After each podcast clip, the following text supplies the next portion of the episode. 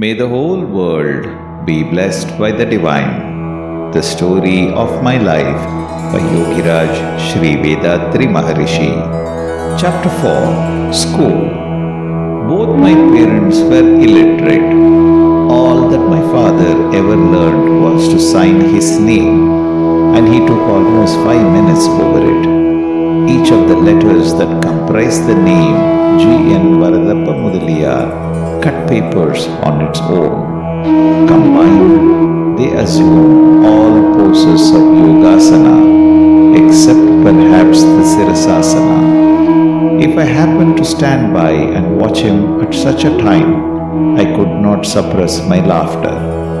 I would either laugh without being noticed by him or run away to relieve my merriment in a place out of his sight and then get back. This I did not because he was likely to take offense, but because of my unbounded regard for him. When I completed five, sending me to school became a topic of daily discussion with my parents. Theirs was, one might say, even a bit less than marginal existence. Yet they were in the seventh heaven at the mere thought that they had been blessed with a boy to be educated by them. My father looked forward to Vijayadasami Day of the year 1916. There lived in the house opposite to ours a friend who was an astrologer. Father made him select an auspicious hour. He had bought for my use a waist cloth, a jacket, and a cap. How he had managed to procure this new outfit for me is something that passes my understanding. He didn't have the means for it, but he did manage in a way known only to him and to my mother. That is an age at which a child is completely unaware of such things as poverty and indebtedness. Is that not the only stage when man is exempt as yet from the phantom toils of debt? That comes with poverty, it would follow a bit later. All the affection a child receives from his parents constitutes for him his wealth at the moment. No brush with prosperity could touch this particular spring of perennial joy. At the appointed hour, they took me to the temple of Lord Vinayaka, the deity with elephant face.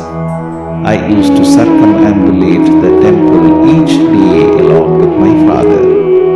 The memory is still sweet of his knocking his head with his knuckles on either side and switching hands, gripping the ears, and doing those physical jerks which form Vinayaka's favorite mode of propitiation.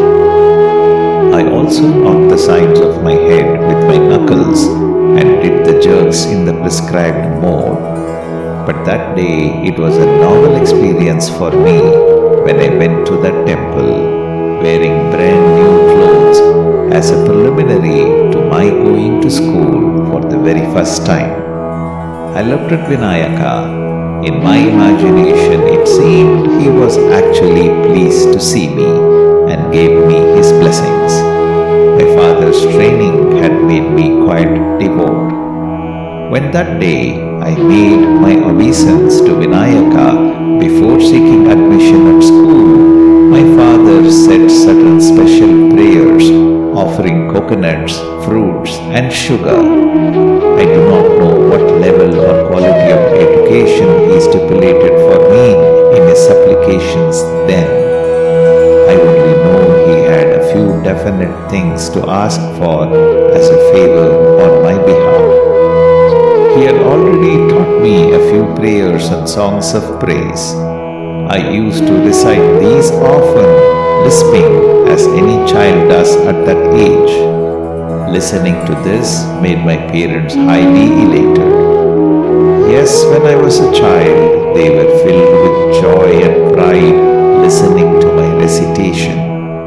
But even so late in my life, I cannot keep back the tears whenever my parents came into my mind, and that with valid reason. To the last, they suffered, unable to escape from the stranglehold of poverty and need.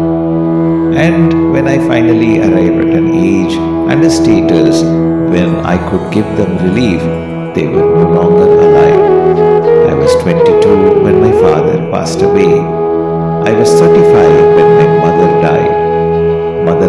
was comparatively free from financial worries towards the close of her life for a space of some 10 years perhaps. The school I attended was run by a Christian mission. That building is still there in the northeastern corner of the tank at Kuduvanjeri.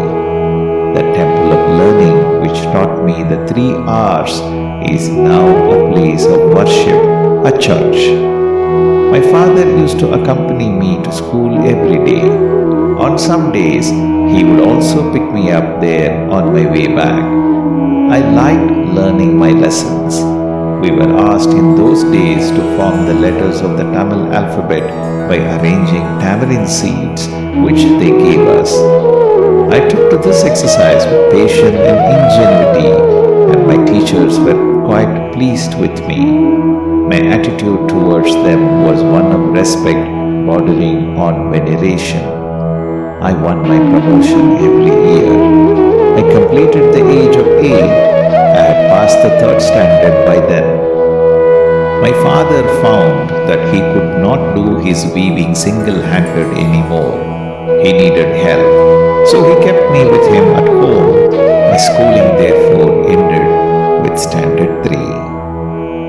May the whole world be blessed by the divine.